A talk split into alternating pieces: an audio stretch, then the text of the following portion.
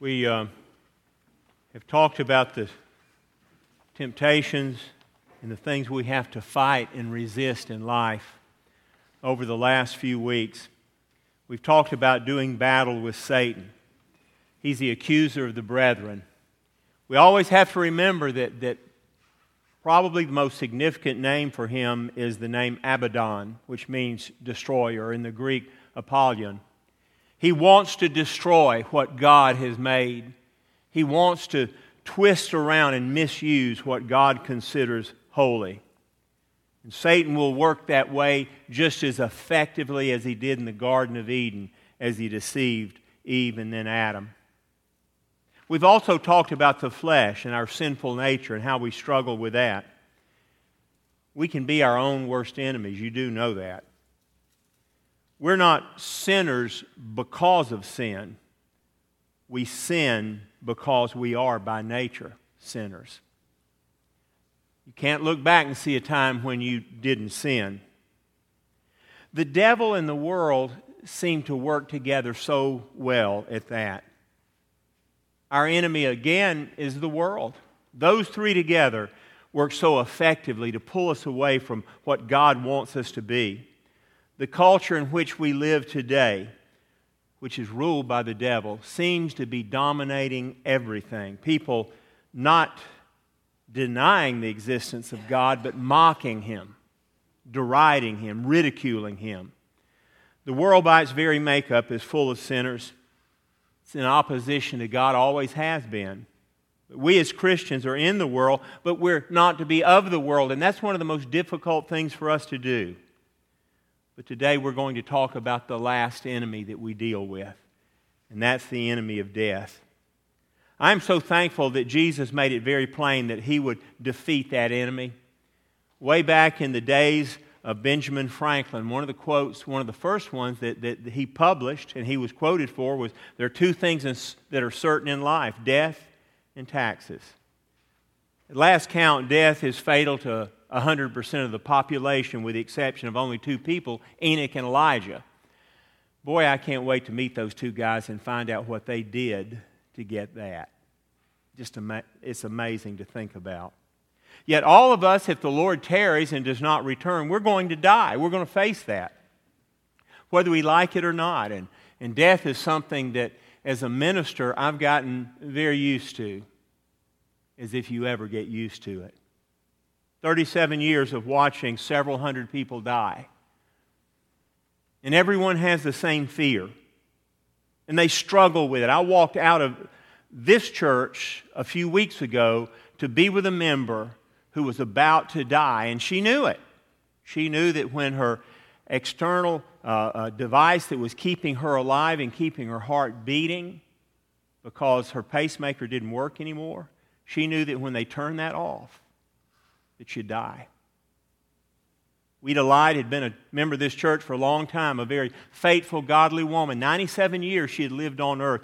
Surely in 97 years you learn so much about life, but the one thing she did not know was about death.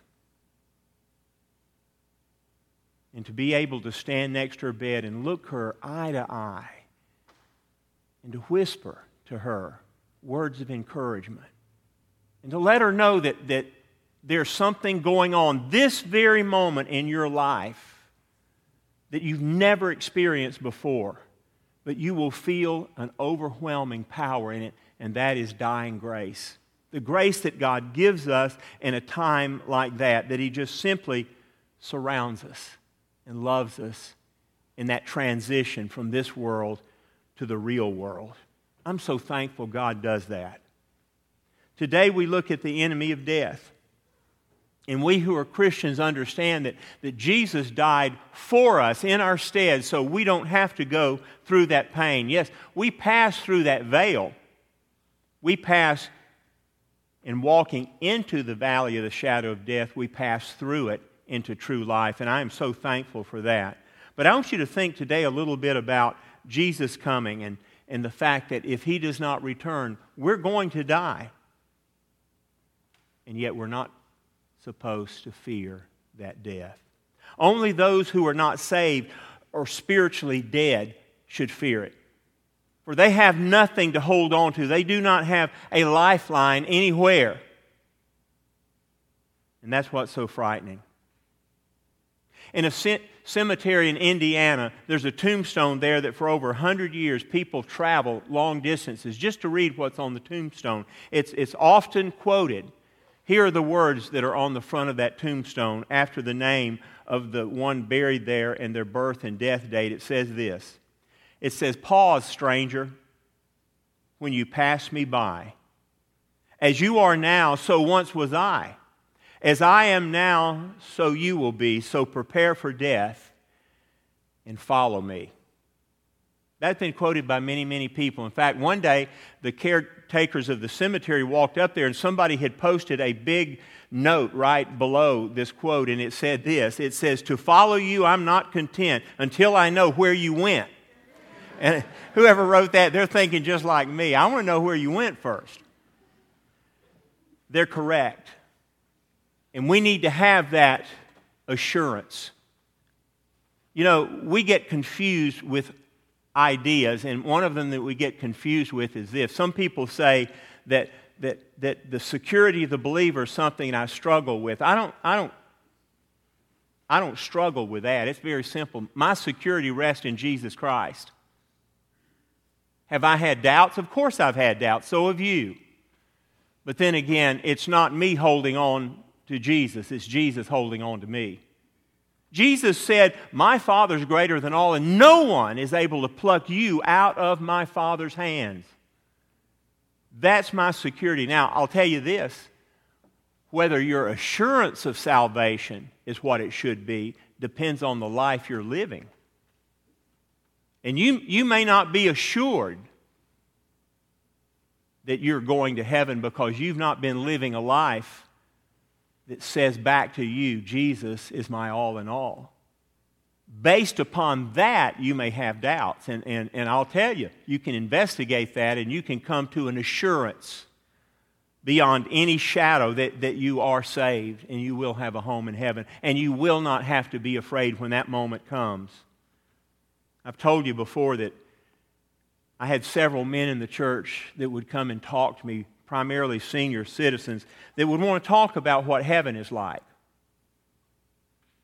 Every once in a while, we'd talk about death and we'd wonder what death is really like.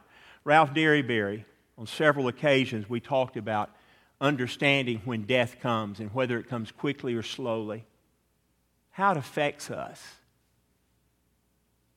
And the great news is this Death cannot remove anything from us of quality.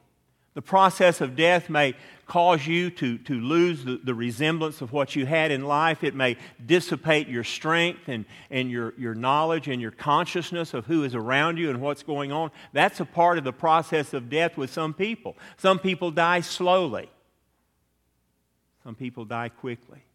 But there's one thing that I'm assured of all that you have and are, believe and know, love and are committed to will be with you when you step into heaven. Though your body is left behind and, and it will return to the earth and one day it'll be remade, we know that. Your, your, your soul, your spirit, your mind, will, and emotions are in heaven. And there in heaven, you contain and retain all that you had here in that understanding. And I'm so thankful for that. We will know people in heaven that we knew of but never met on earth. We'll know our, our family 10 generations back.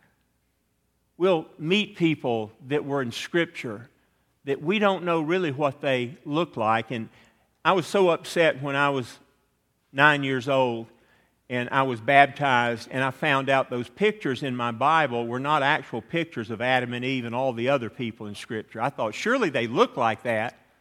Certainly that's the way they appear. No, it's not. But I do know this God gives us a supernatural knowledge.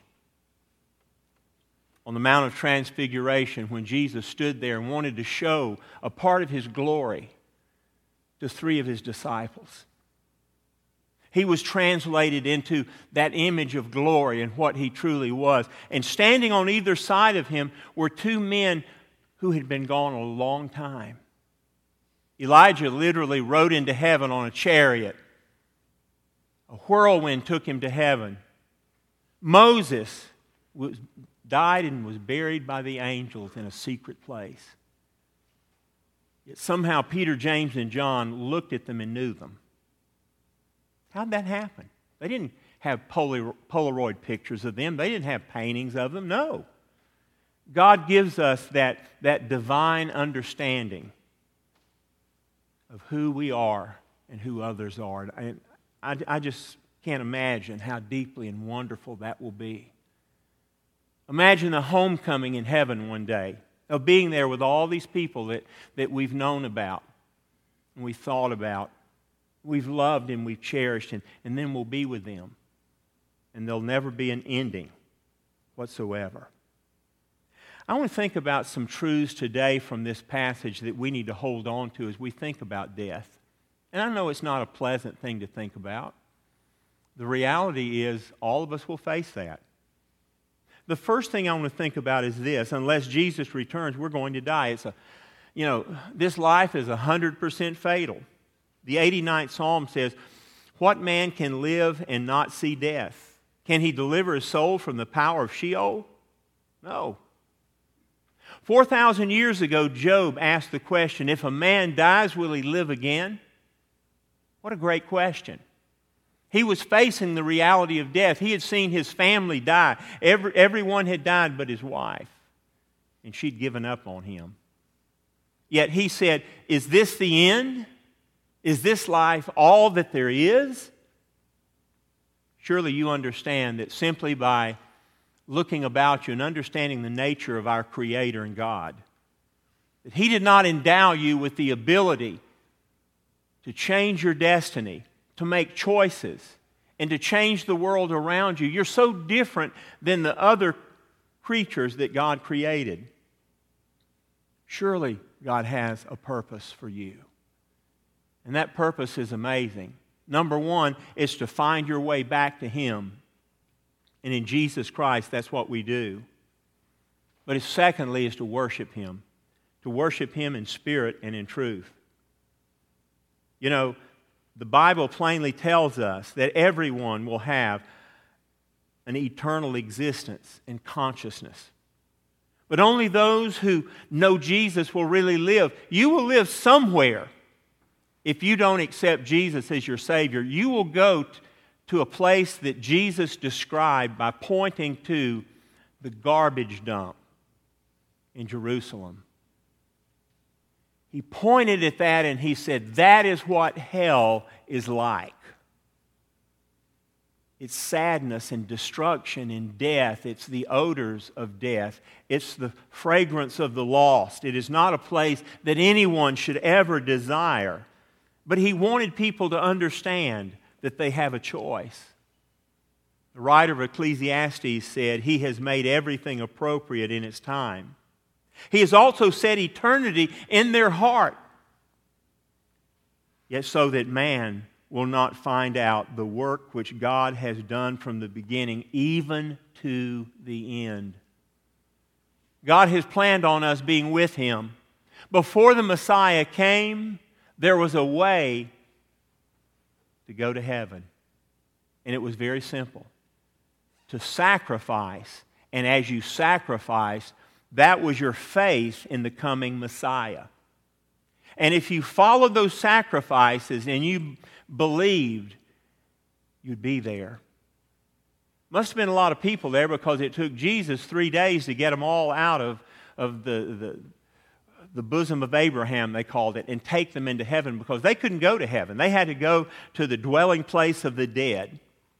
You know the story. Jesus told the story, and it's a true story, it's not a parable, about the rich man and Lazarus.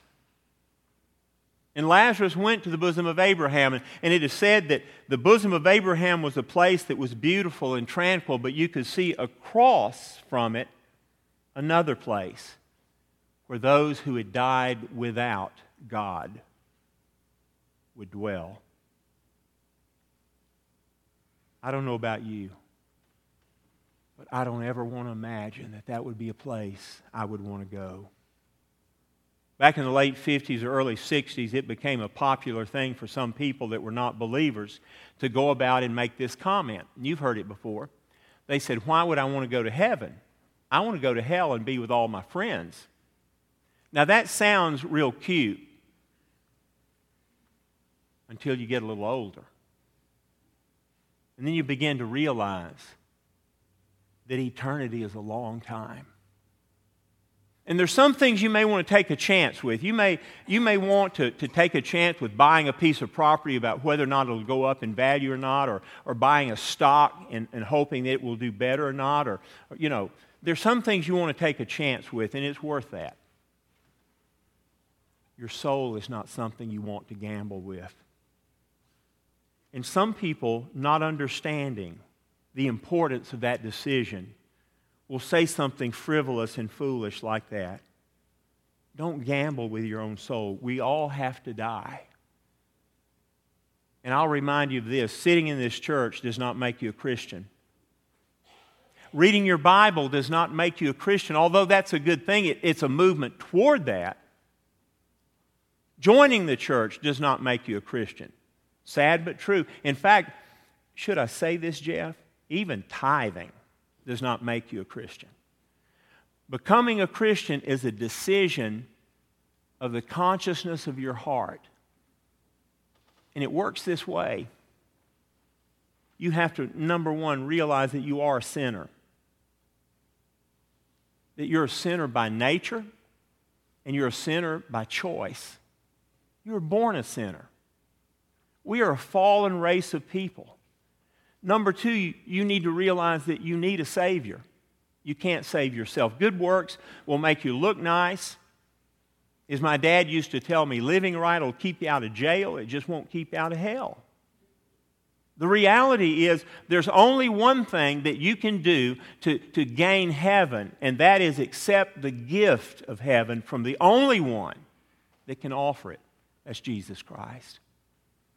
And He offers it so freely so freely.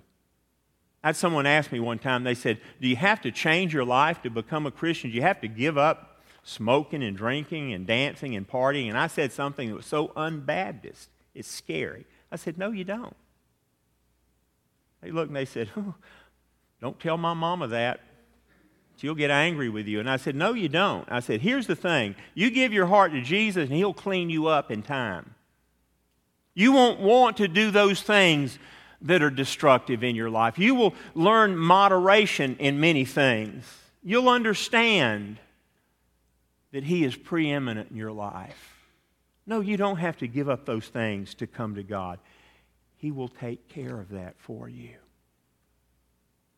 Now, secondly, I want you to realize that Jesus accomplished the unthinkable just for you.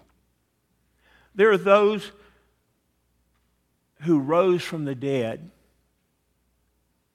in the Bible. Lazarus was one of them. Many people were raised from the dead because they were trying to prove to the, to the Jews that just didn't believe the Messiah was there that, that this was the Messiah and they should listen. And there were people who were raised from the dead, but here's the bad news Lazarus eventually died. The man that was healed, that was blind, eventually went blind later on or died. Those who were crippled, that were healed, uh, their healing didn't last. The reality is, Jesus did something for us that, that no one else could do. He gained heaven for us, a place that we do not deserve, that we did not earn. Now, you know, Americans, especially if you're my age or older, you were raised to be proud and to have a work ethic. And you might be like me, I don't want a handout. I'd rather be the one helping someone than someone helping me. And, and part of that is, is, is really the wrong kind of pride. But I was raised with a, a work ethic and a pride that says, no, you, you, you earn what is yours and you take care of it and you teach that. But Jesus did something for me I couldn't earn. I could not pay that price. There's no way I could gain a home in heaven. It was a gift and it's a gift that absolutely enshrouds your life, it'll change you forever. 1 Corinthians 15 20 says, But now Christ has been raised from the dead and is the first fruits of those who are asleep. Let me explain what that means. It's looking back on those who had died that believed in Christ and, and their body was left behind.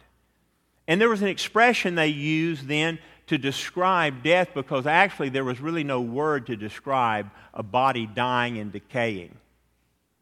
And they just said they're asleep. Because they knew the time would come that that body would be raised again and it would be remade. And it would be perfect. And it would have no flaws.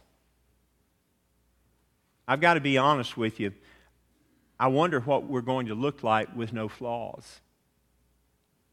If we'll recognize each other. I, Laura, your mother's got to be wearing those glasses and that chain she wore around there. Otherwise, I won't recognize her. She always had that. There, there, there are going to be people that we'll see there that we'll see in, in a state, in an age, in a time that we never imagined. People that were crippled and bent over and were missing limbs will be perfect because Jesus didn't just die to get us into heaven, but to change us into what He wanted us to be from the beginning. And all of our infirmities will be healed. All of them. God, God does that for us.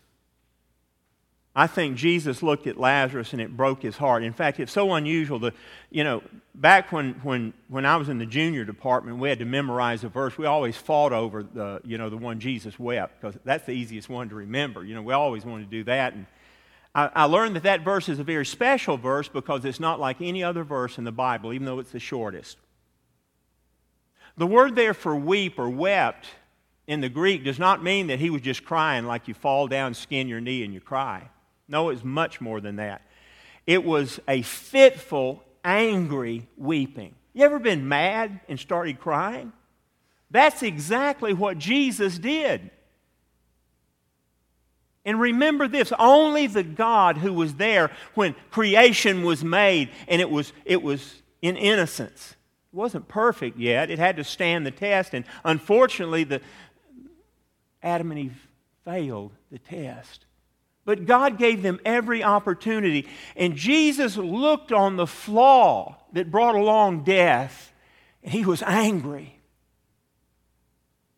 He had come into this world to die, to free us from that death. And he alone had the authority and the right to hate death. He was angry with it. I am so glad that he felt that way and he is that way, and he's going to free us from that. You know, Paul in Corinthians explains physical death in an amazing way. He says that, for as in Adam all die. But there's a word there that's so unusual. It's the word in. As in Adam, we all die. And then after that, it says, as in Christ, we live. Dear people, the life that we have in Christ is so valuable, so significant, so important. But lastly, I want you to realize this. There's one question you need to ask yourself before you leave here today Are you in Christ? Or are you still in Adam? Are you in Christ? Do you know Him as your Savior? I'm not asking you if you've been baptized. I'm not asking you if you're a church member. I'm not asking you if you come to Sunday school or read your Bible. Are you in Christ? Do you know that there was a point in time, are you certain that there was a point in time when you looked at your life and realized you were a sinner? You realized you couldn't save yourself. You may have been very young, it may have been a long time ago. But did you ask Him to come in to your heart and forgive you of your sins? Because you can't be close to that I had a football coach at Russell High School used to say, when we'd say something about, he'd say, Well, did you do your push ups right? We, we, we came close. And we'd always say something like, Well, you know, close only counts in horseshoes and hand grenades. He said, he would look back at us and he'd say, Close never counts for the lost. He said, Either you are saved or you aren't saved. Either you've done what I've told you to or you haven't done what I've told you to do. I don't want to know if you're close. I want to know if you're really saved. Because that's what really matters. They don't, they don't have a special exceptions line to get into heaven that you did a lot of good things. It doesn't work that way. There's not a five minute notice that you're about to die that you can make that choice. Because remember, in your life, there's another one working Satan. And he'll do everything to interfere with your coming to Jesus as Savior. He'll try every trick that he has to stop that. Hebrews 2:14 says therefore since the children share in flesh and blood he himself likewise also partook of the same that through death he might render powerless him who had the power of death that is the devil when you accept Jesus as your savior he defeats the power of death within you it can no longer have victory in your life Jesus defeated Satan on the cross, and he won the victory for us. He made him powerless in our lives. Do you feel that power? Do you feel that freedom from Satan? Do you, do you understand that you're going to heaven? Oh, dear people, if you don't, don't leave this room. Don't get up from where you sit or stand without making sure that you know for certain that you're okay with God and He loves you and you have that relationship. I had the opportunity in 1988 to go to Switzerland and I spent several weeks there. And I was supposed to go on a vacation there. But in 21 days in Switzerland, I preached 24 times. They wore me out. They told me, oh, you're, you're, you're, going to be able to rest and get away from things. I have never preached so much in my life, and I, but I've never been happier. One afternoon, I was exhausted, and I walked out on the lawn of this beautiful hotel where we were staying in the Swiss Alps. And the lawn ri- literally drifted on for about 150 or 200 yards, and then there was a sheer drop off for two thirds of a mile. Of course, they had nice little tiny signs that were not in English that said, don't go beyond this point. And I sat literally within 50 feet of one of those signs at a little table having tea in the afternoon. And I was set up, literally set up. Some people that sponsored me coming there got an older gentleman that was there that I did not know or recognize right away to walk down and ask if he could have tea with me. And I said, certainly. And we sat and we began to talk. And as we began to talk, I looked at him more closely because, you know, we guys don't stare at other guys a whole lot. You know, if we recognize somebody, that's fine. If we don't, that's okay. But I kept looking at him and I thought, I know this man. Where have I seen him before? And suddenly he began to say something, and I literally, my jaw dropped. I said, Oh my goodness. I said, You're Malcolm Muggeridge. And he smiled and he said, I was wondering when you'd realize that. Next to C.S. Lewis, he was my favorite Christian writer. He was a journalist from England. He was called by Queen Elizabeth the conscience of England. When I met him, he was dying with cancer. He died like 18 months later. But I sat there and I talked to him for the longest. And I was just blessed being in the presence of a man who was so influential that he led William F. Buckley to Christ in a debate that they had. Buckley, in the middle of the debate, realized that Muggeridge was correct, that there was a God, there had to be a God, that He created this world, and it's our responsibility to come to know Him. William F. Buckley, in all of his arrogance and candor and pride, knelt in the TV studio that they were recording that with the BBC and asked Jesus into his heart. Malcolm Muggeridge was that kind of Christian. And I was reading a quote that he he wrote many years ago, and it goes like this. He said, When you're as old as I am, there are all sorts of extremely pleasant things that happen to you. The pleasantness of all is that you wake up in the night and you find that you are half in and half out of this world in your old, battered carcass. It seems quite a toss up whether you'll go back or resume your full occupancy in the body that you're in, your mortal body, or you'll make off toward the bright glow you see in the sky the lights of the city of God.